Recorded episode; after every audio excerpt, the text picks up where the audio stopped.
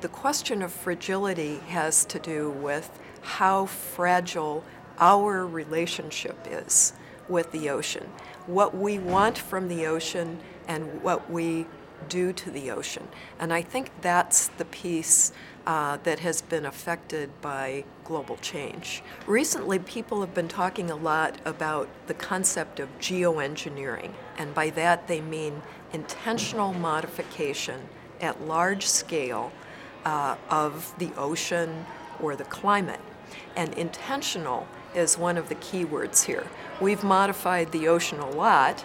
We've modified the climate through our emissions, but those have been unintentional. The idea is to stimulate the productivity of the ocean, stimulate the phytoplankton in the ocean.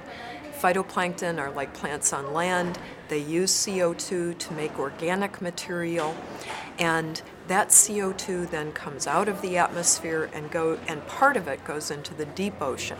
So if you could grow more phytoplankton, if you could force them to draw down CO2 more effectively, you might be able to uh, decrease the CO2 in the atmosphere. Geoengineering would have to be something that we did uh, as part of a more comprehensive strategy.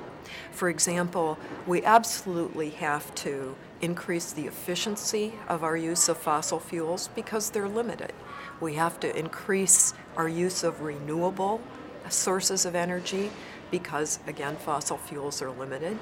We have to uh, avoid some of the, the changes that we make inadvertently through deforestation, but we always have to consider the balance between what we're doing and the good that might come of it with the potential for the unintended consequences.